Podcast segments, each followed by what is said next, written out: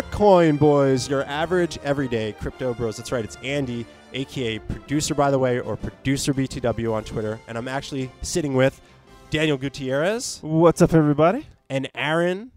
also known as Crypto Sanity, aka Sanity Crypto on Twitter. I wasn't sure if you wanted me to do the last name. I don't do my. It's like Daniel's the only one that does his last name, kind of. I'm So- name doxed, but it's okay. Okay. Yeah, I, I, I had no clue that doxing was a thing until we started doing this podcast. by Yeah, the way. it's fine. I, I, you know, we have our ways of uh, introducing ourselves. But uh, what's up? How you guys doing? Let's catch up first. we almost made out, sir. Uh, if you guys didn't see, uh, uh, Aaron and I are sharing a mic, and we almost kissed. It was nice. That's right, It's weird. Uh, you know what? Ugh. It's not weird. It felt comfortable. Wow. Okay, uh, so, I saw it. It was really awkward. So anyways, uh, I am actually up to date on everything. Game of Thrones, Endgame, uh, my daughter's changing of diapers. We're all caught up on everything. I'm very happy. Okay. about this past weekend. I saw. I do want to talk about Detective uh, Pokemon. Did you guys- Pikachu or Pikachu, did you guys starring see it? Ryan Reynolds. Uh, no. Okay, then I won't spoil. Is spoil. there a any- spoiler? It's not really a spoiler. I was about to say. Uh, I did want to say that I was slightly disappointed, or it was overhyped for me. Um, and I wanted to be honest surprised. that it was weird. I was sitting in the theater. I was like, I saw this in the trailer. I saw this in the trailer. I saw this in the trailer. And it really made me mad because I was like, maybe the movie would have been better if you didn't show Eve, you know, Evie appearing out of nowhere in the trailer. I would have been more shocked and awesome. Like, sh- like, oh, there's Evie. It's like, why did they Well- do all these? Well, the moment that in the trailer they showed me Mewtwo, I'm like, well, they have no surprises. They should have. They should have have not even shown left. me him. But you know why they did it? Because they didn't want us to. It's kind of like the Sonic the Hedgehog situation. uh, Although this is pre Sonic the Hedgehog, they didn't want to. Um, ah, how to say? They didn't want to like reveal it and then everybody go, "That looked awful." I feel. I feel that could have been the situation. That That's no that excuse because looking for. Endgame purposely shows you parts of the movie that you can see, and then they don't show you mo- most of everything. Endgame's a perfect example. of The trailer not giving away. They said the trailer only showed uh, parts of the first twenty minutes, and then there were obviously some shots that weren't in the movie. Well, that's extremely rare. That's one of my biggest problems with trailers, and that's why I don't like to go to movies early because trailers ruin movies sometimes. When they know they don't have a great movie, but maybe you're a fan of it and you want to see it anyway, they will completely ruin the entire movie because they'll get people in that way, even though in the end result you're not happy. They've already got you in. They've already got your money. That's what I think, and that's why I hate trailers. But companies like Disney, who lets Marvel do their thing. The way they did the trailer was with respect to the story and the fans. They've been doing that more, which is better. But my point is, is that this was a product for me personally, in my opinion. Of I saw a lot of it in the trailer, and I really wish I didn't. Maybe I wish I didn't watch the trailer. So, and yeah, we'll see. moving on, sir, moving on. with life. well, that was my week. What about you guys? Other than the catch up, what did you do, Sanity? Uh, Mother's Day, uh, you know, and, uh, and the other thing is, I appreciate most of you out there who aren't spoiling Endgame for me because I have a new baby and we can't go to a movie theater for quite a little while. Uh, so Good that hasn't you. been spoiled for me. I've been yeah keeping my head down. But yeah, Mother's Day, Game of Thrones. Oof, that's all I'll say about that. No discussion further because no spoiling. But it was just a good weekend. Some video games, playing some Hollow Knight, and uh, watching some crazy stuff in the market. And then uh, Mother's Day was good. Cool. I completely forgot to thank my mom on social media on Mother's Day. I actually saw her in real life, which is weird. And and I gave her Mother's Day card and all that stuff, but I didn't thank her on social media. And Jim Carrey said, uh, "If I don't thank my mother on social media, does she exist or does she not exist?" And I was like, hmm, "This is a good point." Uh, so just shout out to my mom. Happy Mother's Day again. Happy Mother's Day. Again. Well, anyway, uh, so that's great and all, but Daniel, why don't you tell us where they could find us and all that jazz? They can find us at thecoinboys.com if you guys are f- listening to us for the very first time. In fact, if you guys are listening to us for the very first time, there's a high possibility of that because of what's happened this past weekend. So uh, listen up. Go. Uh, we're going to be having a 101 series on there, hopefully within the next month, uh, to really kind of give you the tools and stuff that we didn't really have with the proper information, the proper changes has been updated since we first started. Because even when we started, even though we were correct with our Bitcoin uh, analysis and with our Bitcoin um, uh, tutorials and things like that, uh, the information has changed. More truth has come out. More understanding has has been had. So uh, we're going to be updating that quite a bit. Um, it's going to be a fun ride if it is your first time, but it is a ride. There's ups and there's downs. So uh, so listen closely. Yeah, and uh, our our handles on social media are the Coin Boys Podcast. That's on IG and Twitter. Uh, but guys, I'm just gonna I'm gonna pull this lever, and we're gonna go into block news. Let's do it.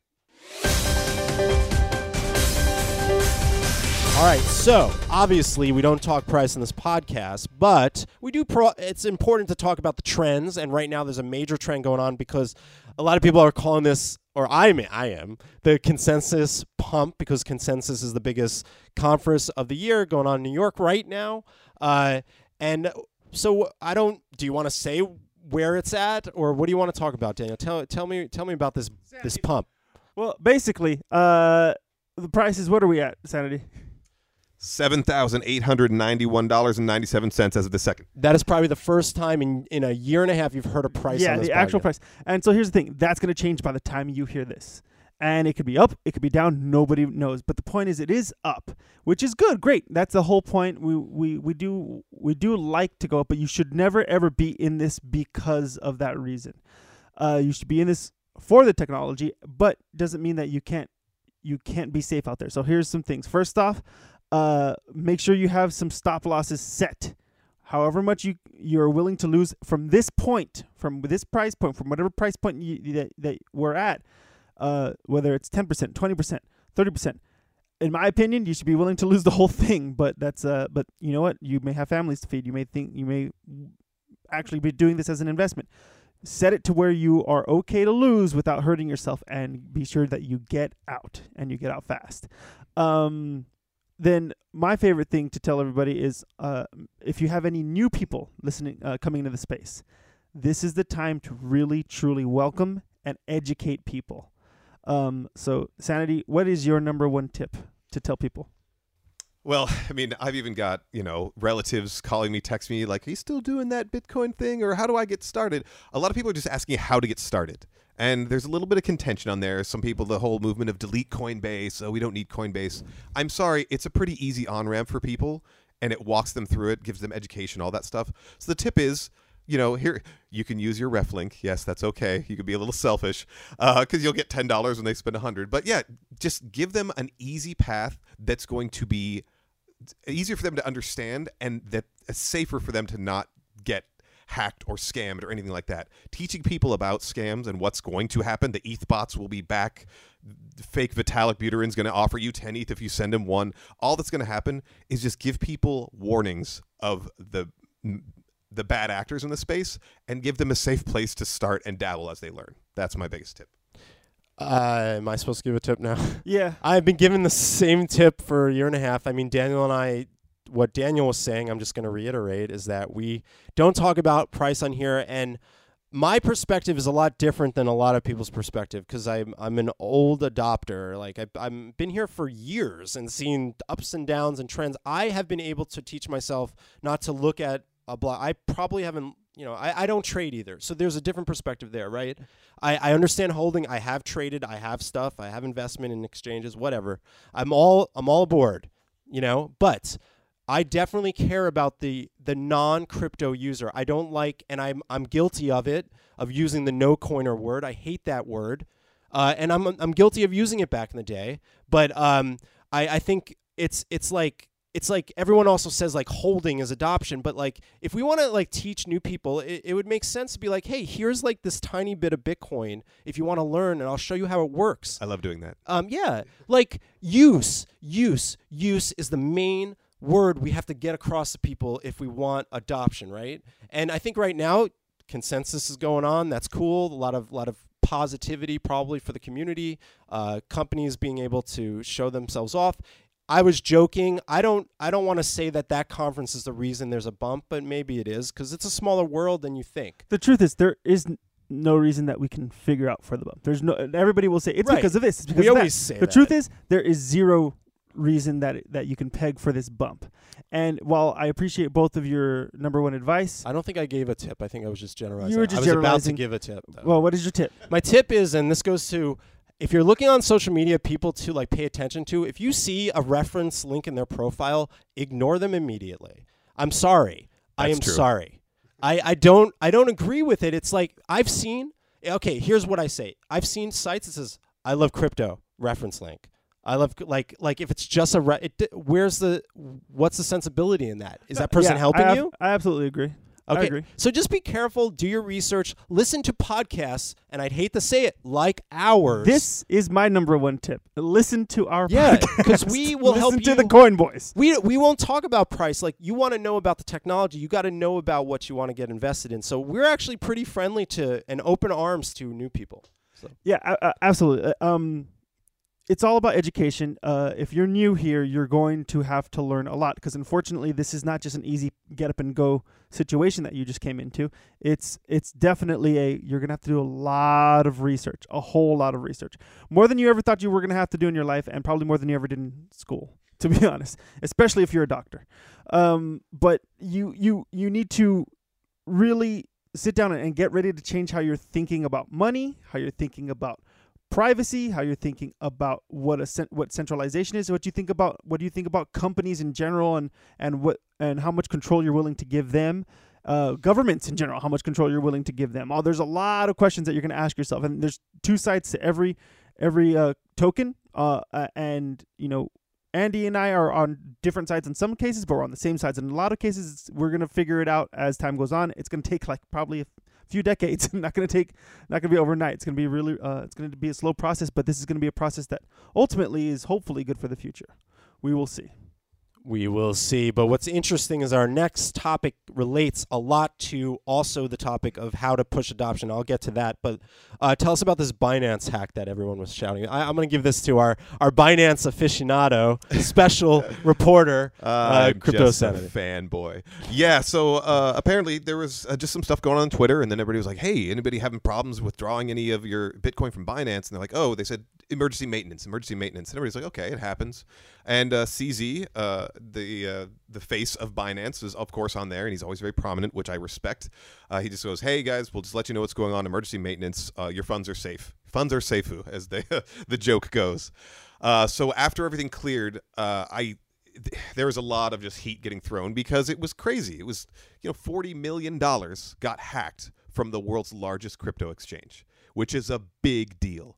So it's Forty million dollars at that time. Now it's probably like quite a little bit more. But that just shows you how vol- volatile the space is. it's probably over fifty million dollars now. yes, I haven't done the percentage, but no, you're absolutely right on that. That's uh, lucky hackers. Uh, the thing is, CZ was very open about it. He, you know, very he. He just wanted to be clear. He's like, we got hacked. It was a very savvy one. They waited. They were very patient. Uh, they learned how to, you know, get inside and of what they needed to. They grabbed some API keys from people.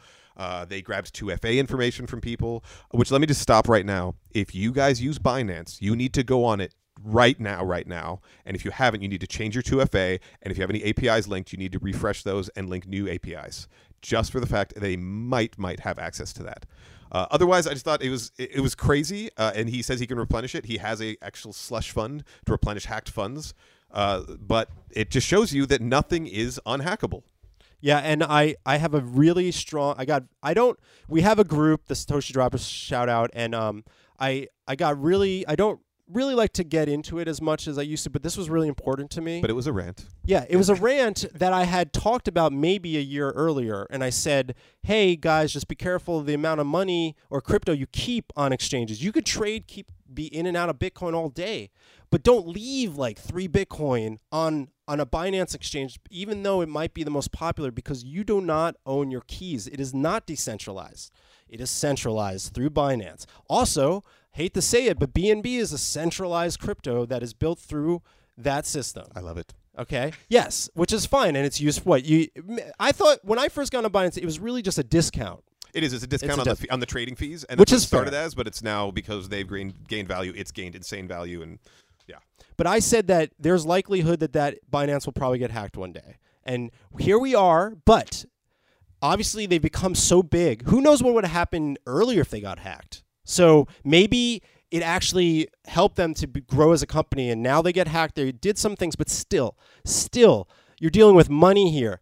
A big exchange you thought you could rely on has been hacked. But my big thought is for the real non crypto people. How does this affect them? It's bad for our look because they see the headlines and they don't understand crypto. But if they they're gonna come up to you and say, "Hey, I heard didn't it just like something get hacked for forty two million? Yeah, people are like, "Oh, I heard Bitcoin got hacked," and you're like, "That is no, that's But- impossible." like so my I was arguing with strong crypto minds that that uh, it just doesn't help us even though everyone's like yeah but you know they're gonna fix it and blah blah blah but I was like the perception on the outside is what I care about most. And I just wish we could like not have I don't want Binance to get hacked. Now the biggest exchange most popular got hacked 42 mil. So this is this is what basically happens.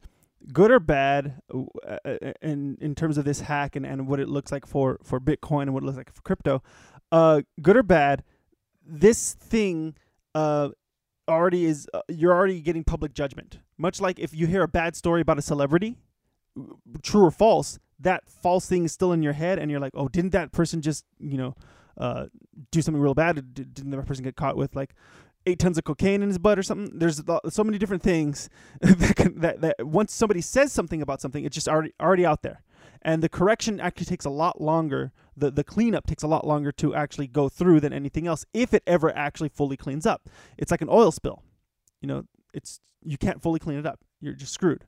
Uh, so basically, what what you um I, I just want to say that Binance handled it very, very well. The difference between this hack and all the other hacks, like uh, that you've that you've heard from, um, from like Cryptopia and CoinCheck CoinCheck in Japan and from which one from uh, Crypt- yeah Cryptopia for sure who yeah, yeah, but no, the uh, that's from another story. Canada, the one that just Canada just happened out. oh yeah yeah I uh, Quadriga, yeah QuadrigaCX. Quadriga. I mean, those Ugh, they got that's a ro- screwed. If you Th- think that- about that, these are all happening not too far apart. and these all, all these people got screwed because the the exchange wasn't a good exchange. This does attest to Binance's uh, um, policies and and the way they, they that they run their business because everybody's funds you still have access to it. They know exactly how much you had. They know every, and that's a great thing about the blockchain is that it's there. The record is there, and you can tell exactly what's going on. And the the good thing about blockchain is they know where the wallets are. They know whose uh, whose wallets they or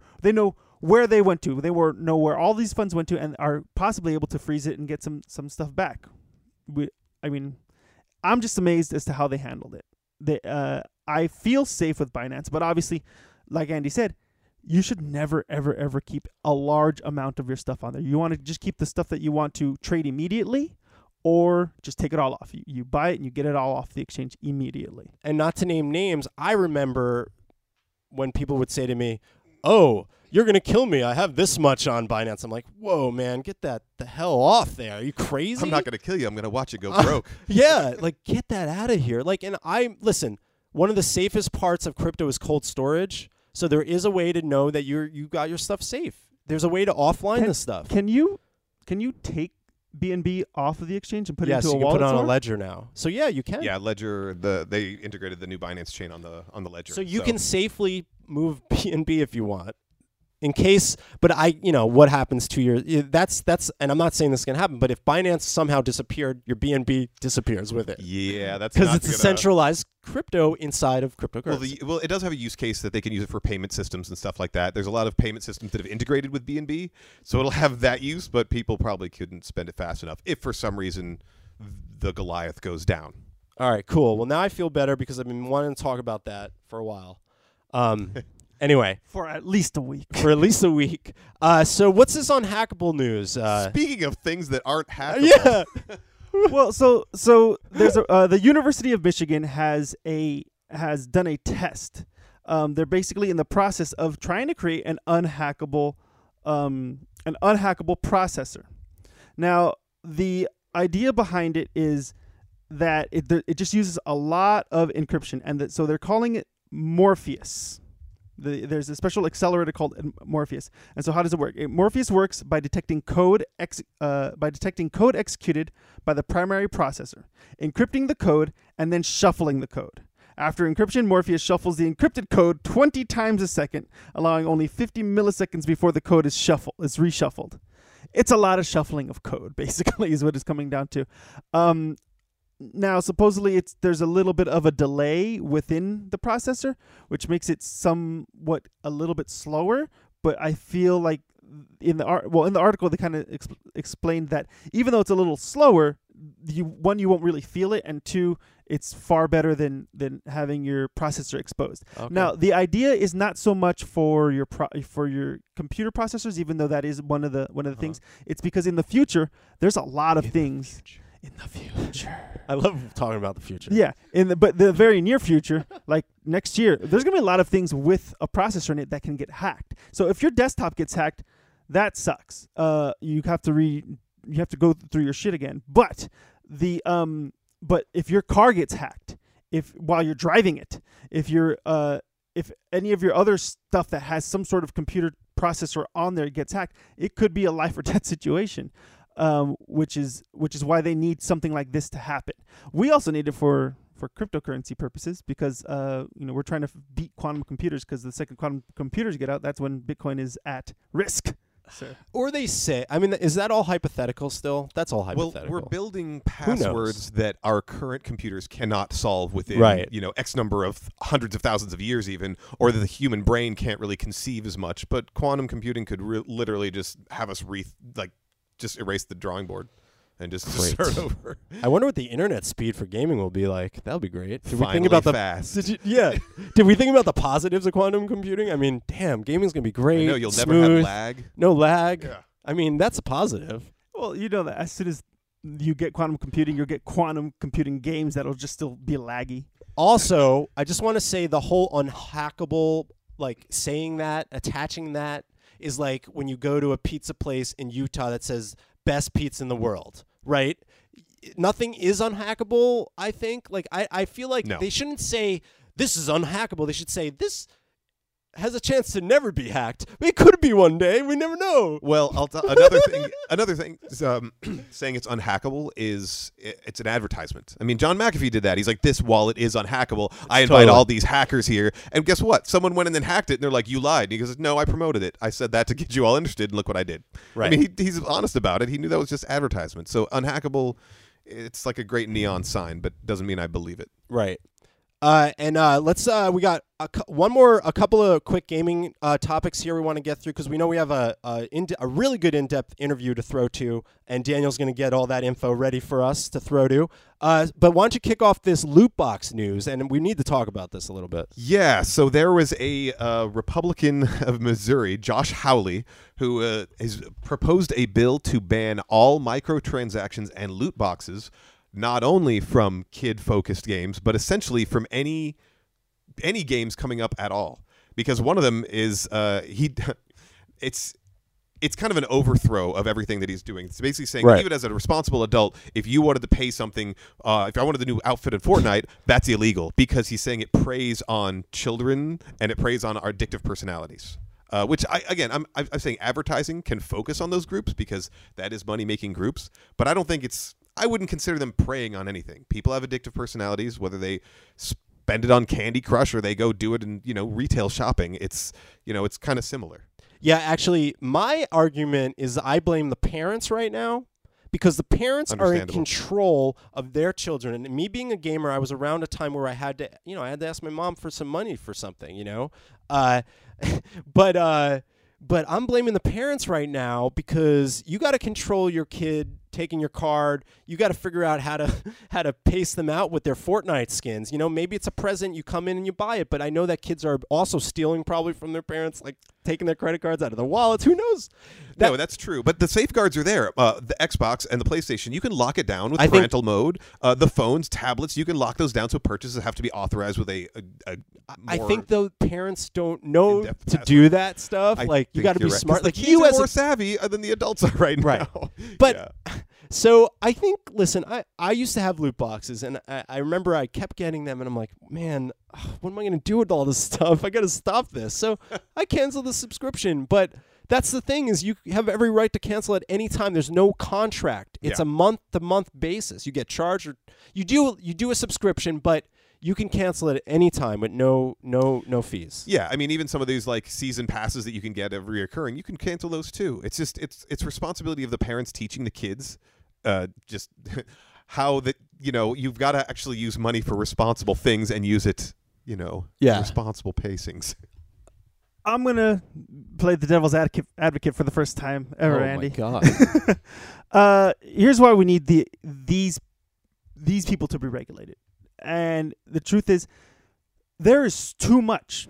Now that I have a daughter, there is way too much for us to have to pay attention to. We also have to work. We also have to go on with our daily lives. We need to have some sort of trust somewhere.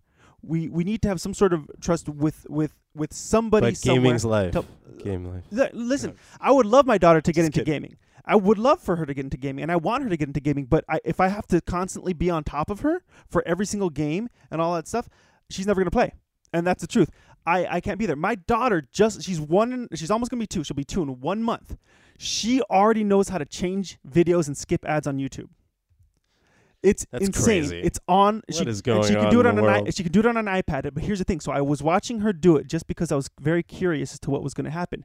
Within five videos, and it went from Sesame Street, and you know how they always have suggested videos that I have no control over. I can't. I can't control which videos they are suggested on YouTube.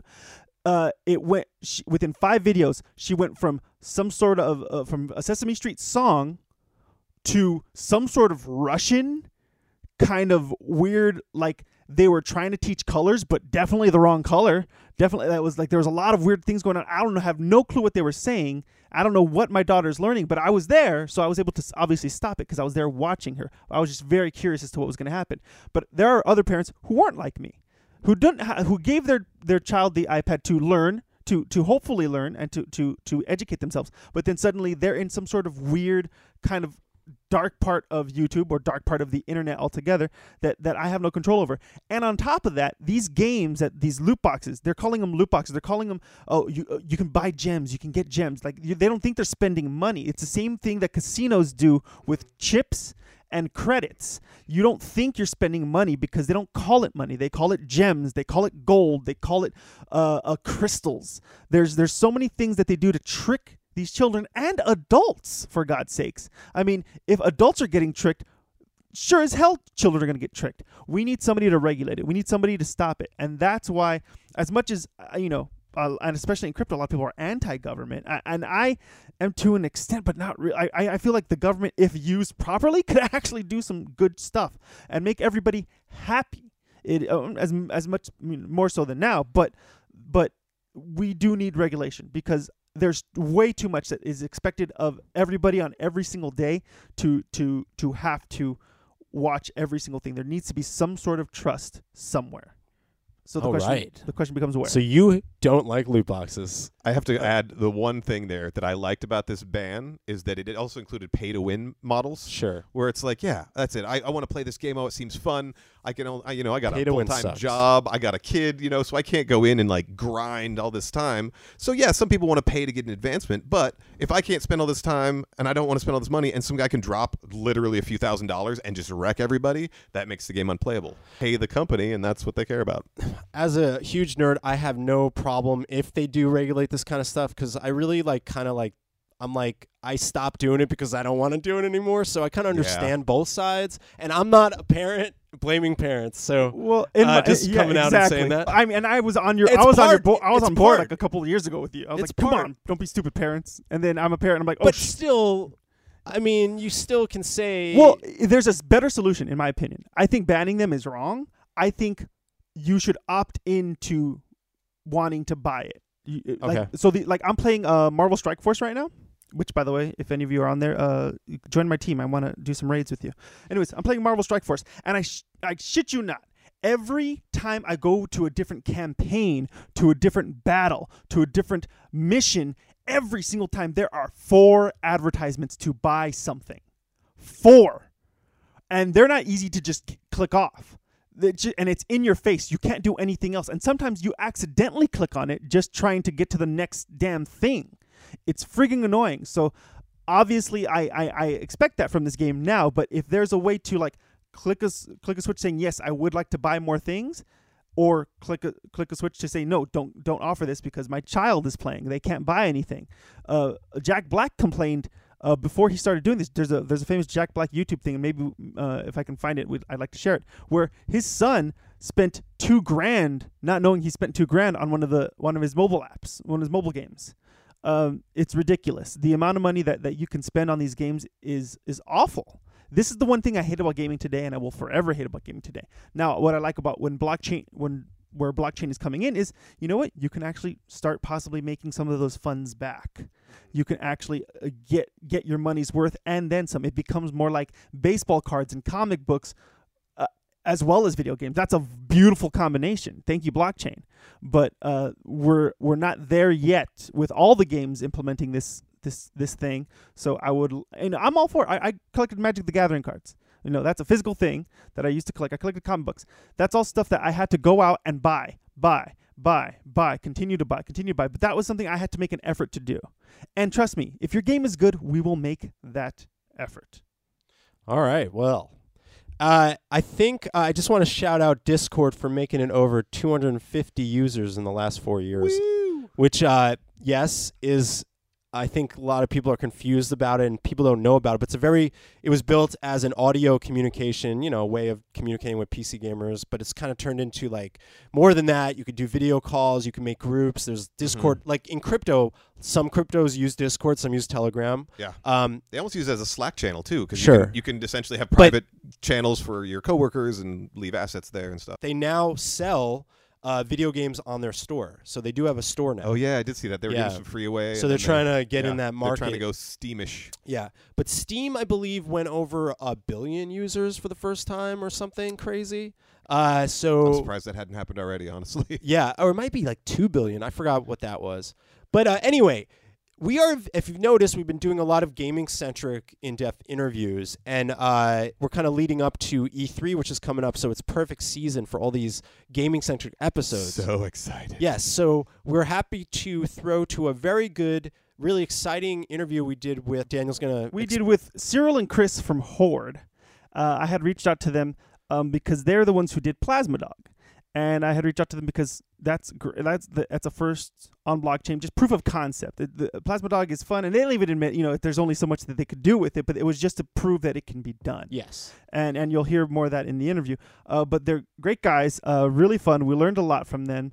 Um, in fact, a lot of these upcoming interviews that you hear, like we were surprised as to their background and stuff like that. So uh, let's give it up and let's throw to our interview with Hoard. We had a few different founders um, when the company picked up. One of them was uh, Martin Amor, and he had come from the gaming background. He had uh, been the lead developer on Anarchy Online, which was like one of the yeah, which was one of the first MMOs to like really start providing players with any sort of like in-game assets. Started seeing how players were behaving when they started receiving items in their games. Um, at the same time, he had been introduced to a couple people in the blockchain community who had encouraged him to take a look at how blockchain could augment things. This was probably about two or three years ago. Um, and from that, a conversation sort of unfolded that turned into the company. And uh, Cyril might know a little bit more about how a lot of the original team members had also come on board. Um, yes. So basically, we were introduced to Martin Martin uh, one and a half year ago, and the, the talk started then.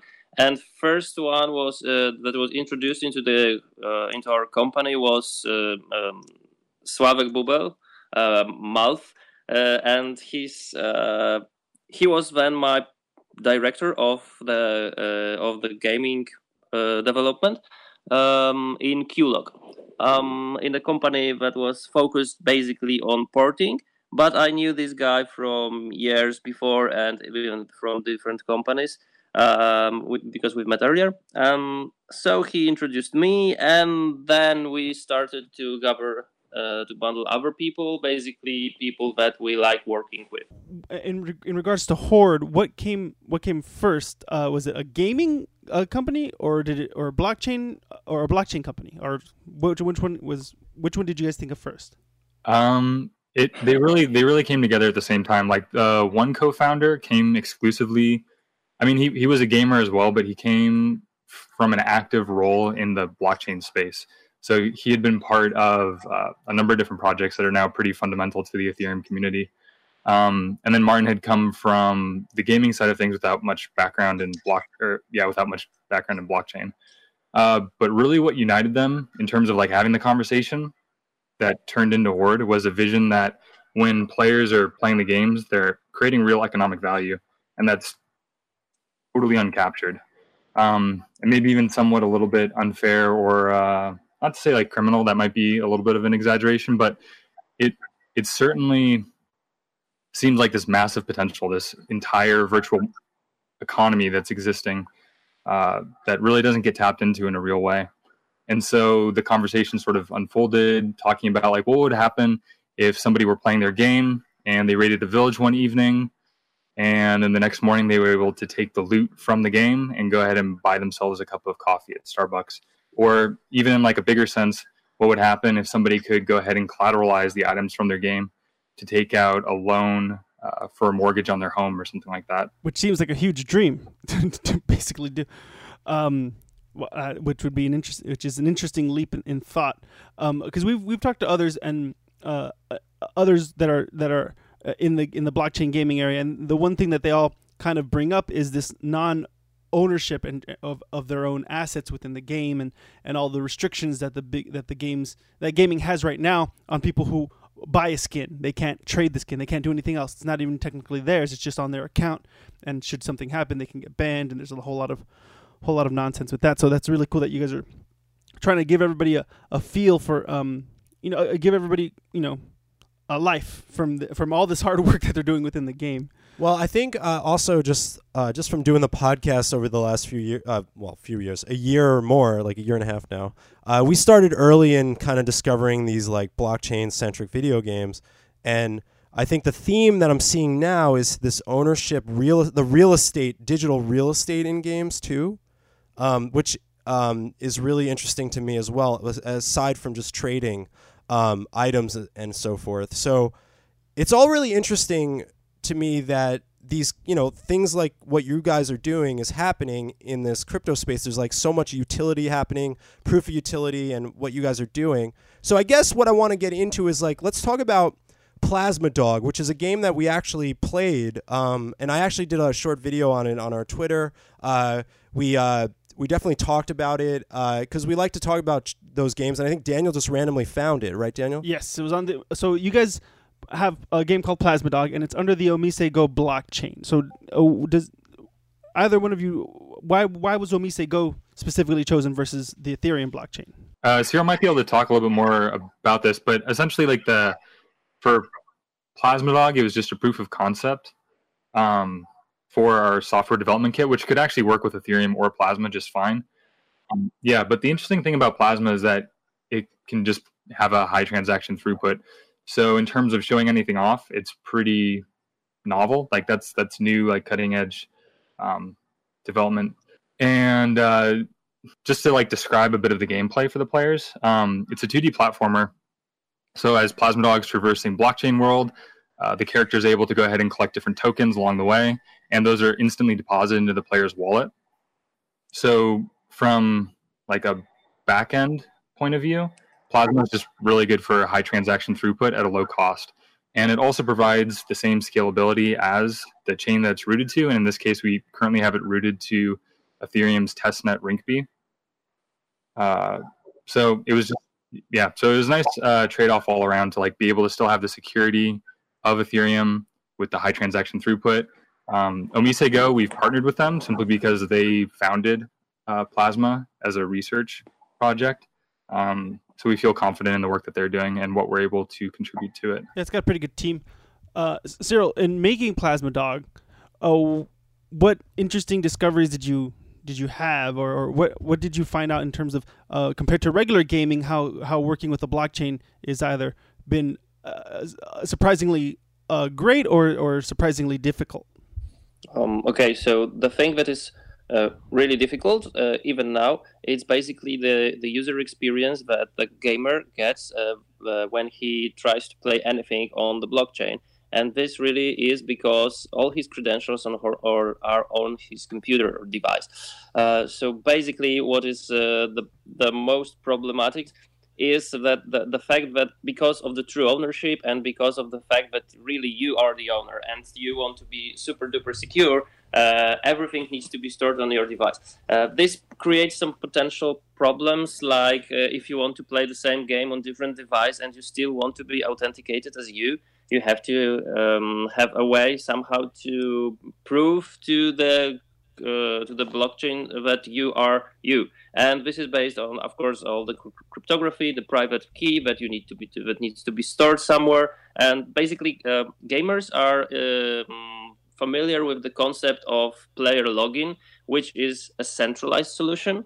And now, in order to not have this centralized solution, because we want to go all decentralized, he needs to, let's say, remember the private key, which is, of course, uh, not a thing that any No, not easy at all. Yeah, average uh, person can do.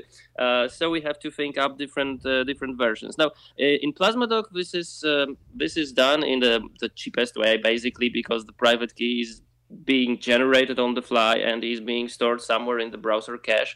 Uh, now, this is all because it's the proof of concept, and we in Hoard are trying to develop different ways in order to do this securely, but also easy for the player. Um, so, so, so, so this is the the part that is getting really difficult and is giving us a lot of headache.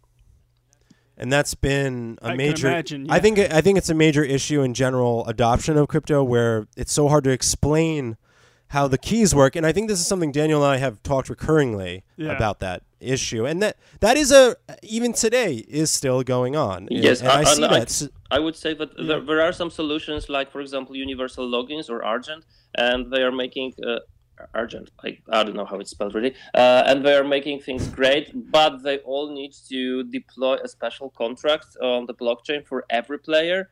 And now, because we are working uh, on Plasma, Plasma is not really the solution to do all of that, and there are another problems, right? So. What were you happy that succeeded with Plasma Dog? Because it was again proof of concept. But what were you what were you happy to to show proof of? basically that we can have a gameplay that is like uh, real time and it's still on the blockchain because that is kind of impossible thing now on ethereum when you have a block time of 15 seconds uh, while uh, on plasma you can really have like 4000 transactions per second uh, being done on the fly. Now there is it's still not really 4000 transactions per second because if you want to get a proof that everything is okay you still have to wait let's say 15 seconds for the uh, for the stuff to be recorded uh, on ethereum. uh, but still you can do additional stuff so uh, the, the things we had to, to do in plasma was basically some caching mechanisms and things like um, assuming that the transaction went correct the last transaction we can make another transaction and this really makes uh, a lot of difficulties but uh, hey we did it and the plasma dog is up and running yeah, I played it. That's cool. it was fun. Yeah. It was. I mean, it's a cute little game. Obviously, What's the guys are- dog's name again? Does it have a name? plasma it- plasma Plasma. It's just plasma dog. just I'm We'll sorry. call him Plasma. Okay, so question for you. I know you had the jumping moves, but Plasma doesn't like Spitfire or anything, right? Because I was trying to press the Spitfire button, and there was no spit fire He button. kept on trying. He goes, "Does he throw weapons? Does he?" you kept on asking questions, but I was like, "I think it's just It's uh, just a normal simple to- gamer, to, to, you know, to, reaction. to show the proof that it can be done." Yes, So yes. I, I don't know. Do you guys are are you guys planning on doing anything further with Plasma Dog, or is that kind of where it's at? it's a cute dog, by the way. I'm, there's no doubt. Uh, to be honest, the the first uh, iteration was basically to create a very short demo for the DevCon. Uh, but now it seems that we will stick with Plasma Dog for longer because we want to integrate some. We want to show the interoperability between games. So we really would like to show that there are different um, levels or modes or maybe characters that will be unlocked when you play additional games. Uh, yeah, what we've really kind of turned Plasma Dog into, in some ways, is like a sandbox for all of the major releases that Hoard is going to have. Is uh, Plasma Dog will sort of grow with Hoard as as uh, our community grows and as we reach out to different projects and collaborate. So, for example, we had uh, ETH Denver just uh, maybe last month, and they've got a mascot which is the Bufficorn. So, for people who attended ETH Denver, they were able to play Plasma Dog exclusively with the Bufficorn, which was like a cool little experiment for them to be able to play with that character. That's what, and for you to make special special things like that. How um how much time how how how ahead of time did you have to make that decision in order to create that and make it happen, or was it a simple simple thing that you can do a special character just for Denver? um, so, uh, in order of um, work time, uh, it wasn't a lot. Maybe uh, so. Creating a new additional character was really just a few clicks. Let's say we have a Okay. 2D artist uh, on our, on board, so so he made it really uh, fancy looking uh, in short time. Mm, what we had to do was to think up the integration really for how to unlock the character based on our uh, for the um, owning some Buffy dice or Buffy core uh, coins, and we had to work closely with the ETH Denver team. I guess I just think that implementing um, this technology into a game right now, as as subtle as it is with Plasma Dog, is actually a cool step forward, guys. So I really appreciate that. And Daniel found it, so I'm really appreciate that. Um, we um, we want to move on to your other game, But uh, but we- before we do that, but before we do that, uh, we want to kind of bring up a topic. Uh, and I think I mentioned kind of off the show with you guys, we're talking about the difficulties of, of big games being able to work on the blockchain, like like Assassin's Creed. You know, these games that that you know mainstream gamers know of, but we always hear this like, but these can't go on the blockchain. And I thought, uh, Cyril, this would be a really cool question for you. I know on a technical level, and maybe Chris, you can hit it on like a social level. Okay, so I don't really think that it is the problem with AAA, uh, AAA games uh, that they cannot work uh, even currently or in current state on blockchain. Uh, the thing is, what we do want to put on blockchain because blockchain is not for everything. Uh, some people are trying to put the whole game on blockchain with the logic, for example. So the logic is decentralized. Uh, so yeah, we still have to wait for that, uh, mainly because of the scalability. Now we can put some, so, but we can put on the blockchain additional things, like for example the information about the ownership, so that you have the true ownership. Uh, you can put there some additional stuff like I don't know achievements or some information that you cannot tamper with, and this is already a big win. Now, in terms of the uh, now in terms of, for example, uh, multiplayer and uh, uh, making people not cheat, well, it's and again, this really depends on how much functionality is put on blockchain and how much is put somewhere else, uh, because. Uh, mm, people are, I I know that people, especially on PCs, they are trying to hack and crack their games in order to achieve some additional stuff, and they want to uh, mislead the, the the game servers. Uh, so some stuff that is that will be put, the parts of logic that will be put on the blockchain, they will be secure. Now you cannot put everything, so you have to do some trade-offs. And now the creating of uh, gameplay is and the, the decision of how to to to put the, the different stuff uh, is really up to the developer. And still, not everything needs to be put on the blockchain on in order to make the game uh, cool, playable, yet secure. that's what that That's, a good answer. That's a wonderful answer because we, uh, all the other people that we've been asking this question to, it's kind of like, well, it's just not not ready, or or or everything will soon be on there, and, I- and I'm just thinking to myself, it doesn't make sense for every every game to be, or every style of game, at least every genre of game, to to be on the blockchain, uh, but probably pieces will. Yeah, and Chris, I guess I, I have a question for you. How, as a community manager, you probably have to explain what your project is to people that don't know about cryptocurrency and that might be gamers. Do you have a way of kind of introducing people to it on a social level? Uh, I mean, I think storytelling is the best way. So, like the uh, example that we were talking about just a little bit ago, in terms of like being able to play a game one night, winning some tokens in that game, and then going to be able to spend them at a local coffee shop. I think that instantly like unlocks just the first step in understanding what the idea is all about. Um, and then people can kind of like build on top of it from there. And uh, it totally depends also on uh, what level of understanding they have of blockchain.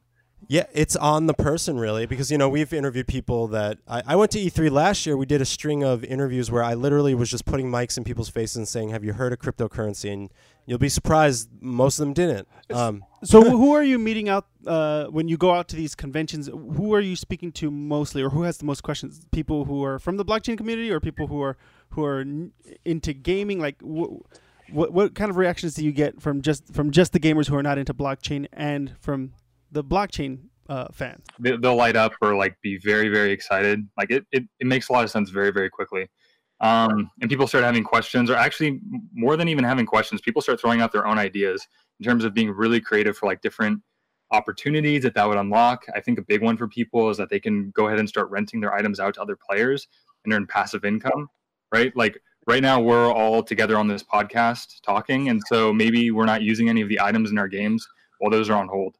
So instead for like this one hour that we've set aside to talk with each other we could just go ahead and rent our items out and earn passive income.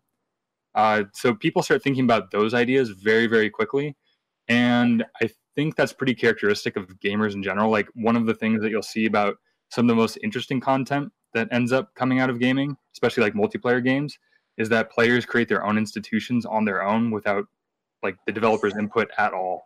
Like the developer totally didn't think that players were going to play the game in some way. And the players come together and they create some sort of like banking institution or guilds, whatever it might be.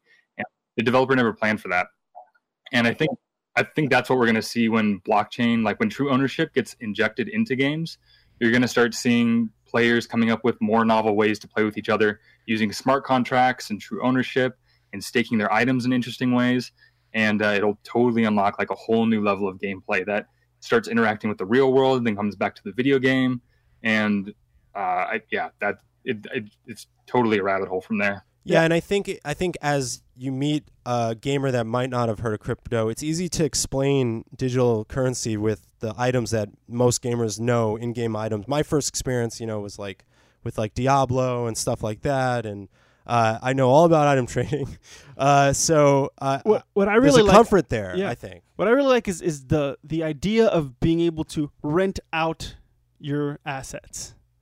Just being able to rent you still own it, you rent it out for a little bit of money and making that passive income, which is which is awesome cuz I mean, I grew up in the time and we all I'm pretty sure everybody here, well, I don't know. At least me and Andy grew up in a time when you could go out and rent movies for a, a day or two. Wait, do you mean Blockbuster? That thing.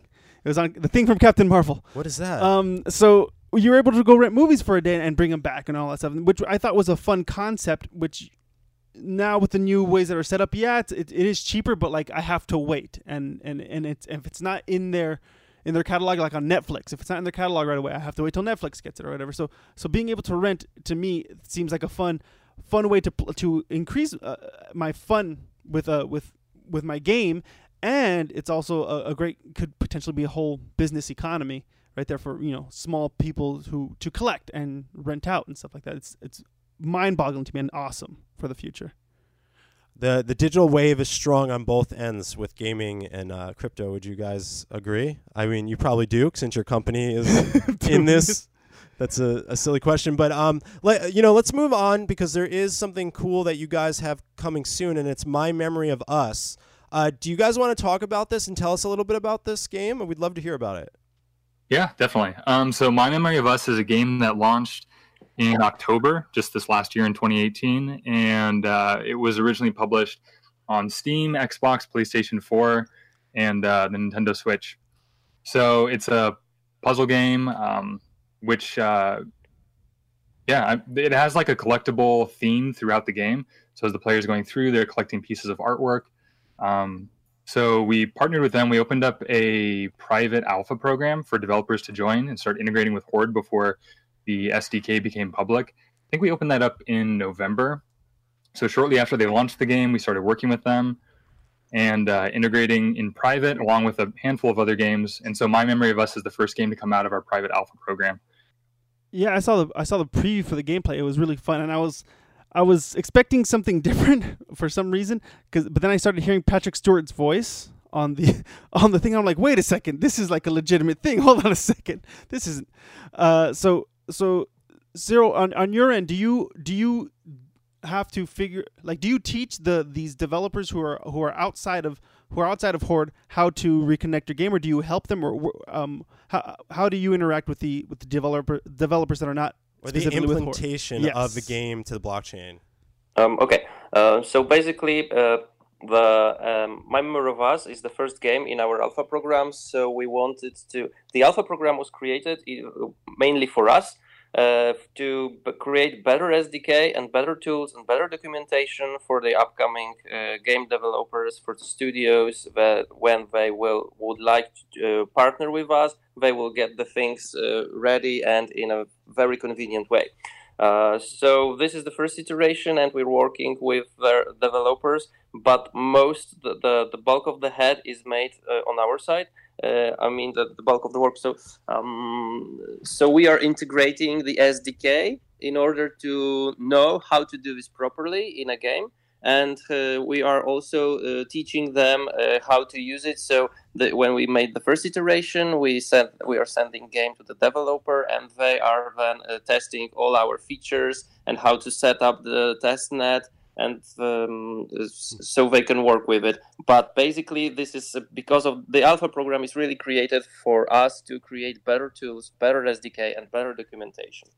For Hoard, are you guys going to start to develop your own games specifically, or are you guys more encouraging of other independent developers to come in, or is there really a difference between, in your mind, between the two, and to how uh, Hoard goes forward in the future? Um. So um, we would like to. Of course, uh, we are gamers. We are game developers, and our dream is about making a game. So it would be awesome if we could make game especially that this might be the easiest way to show interoperability between assets in different games.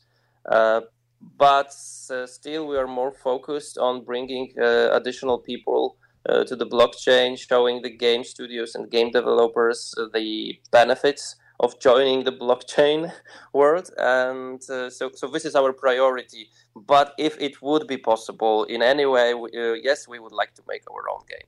I think I we all want to make our everybody own. wants to join. But that's cool. Um, and I really appreciate you guys and what you're doing. And um, I guess I learned from you through Plasma Dog. And uh, I just wanted to ask. I guess uh, a final question here is, uh, and any of you guys could tackle this. Is just what's the what's the the near future have for you guys? What is your future looking like? In the short term, we'll be releasing My Memory of Us pretty quickly here, um, and that'll be followed with a public release of our software development kit for Unity. Later this year, we'll have the software development kit also available for Unreal. Um, and then we're going to have a focus on putting out a decentralized exchange towards the end of this year. The whole point of the software development kit, from like from a Hoard business perspective, uh, it's going to be free and open source. So anyone's free to go ahead and use it. They don't actually need to work with us. Of course, we're happy to work with anyone who wants to use it. Um, that's beneficial for us, beneficial for them. Um, but really, that software development kit is out there to start tokenizing different games, like allowing different assets to emerge, uh, true ownership to evolve in whatever way it's going to. And then the decentralized exchange will pop up towards the end of the year, so that way players can start engaging with each other in sort of these economic ways that we've been talking about, like being able to rent items to each other, or even just you know simple buy and sell orders. Uh, yeah, we'll probably end up releasing. Our target is to do about one game per quarter in terms of release. Um, so yeah, that's that's what's going on this year. Well, I dude, I can't tell you how awesome it's been of late to be so gaming centric, just one after the other, and really digging into like learning more about blockchain and gaming, yeah. what these guys are doing. Absolutely. And for those people who have been with us for a long time, thank you so much. And and we're not trying to alienate you. We're actually trying to guide you a little bit because I, I'm not a gamer.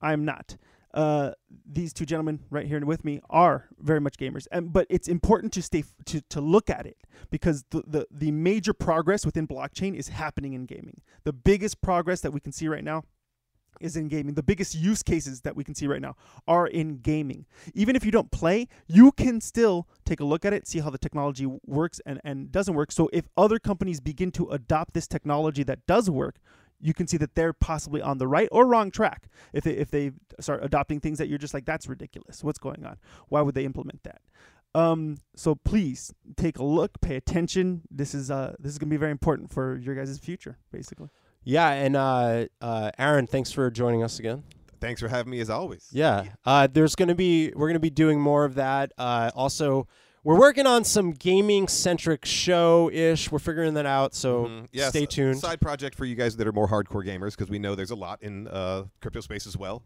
Uh, so yeah, hopefully it'll be some exciting stuff you guys can join us for and uh, play games with us. And I just wanted to be candid up front again to remind our fans. I know we've changed things up, whether it's like Tuesday, Monday podcast. What are we doing? Obviously, our we've merged our shows. It's block news and our in-depth interview. If we have one, we've been grace gracefully lucky to have many.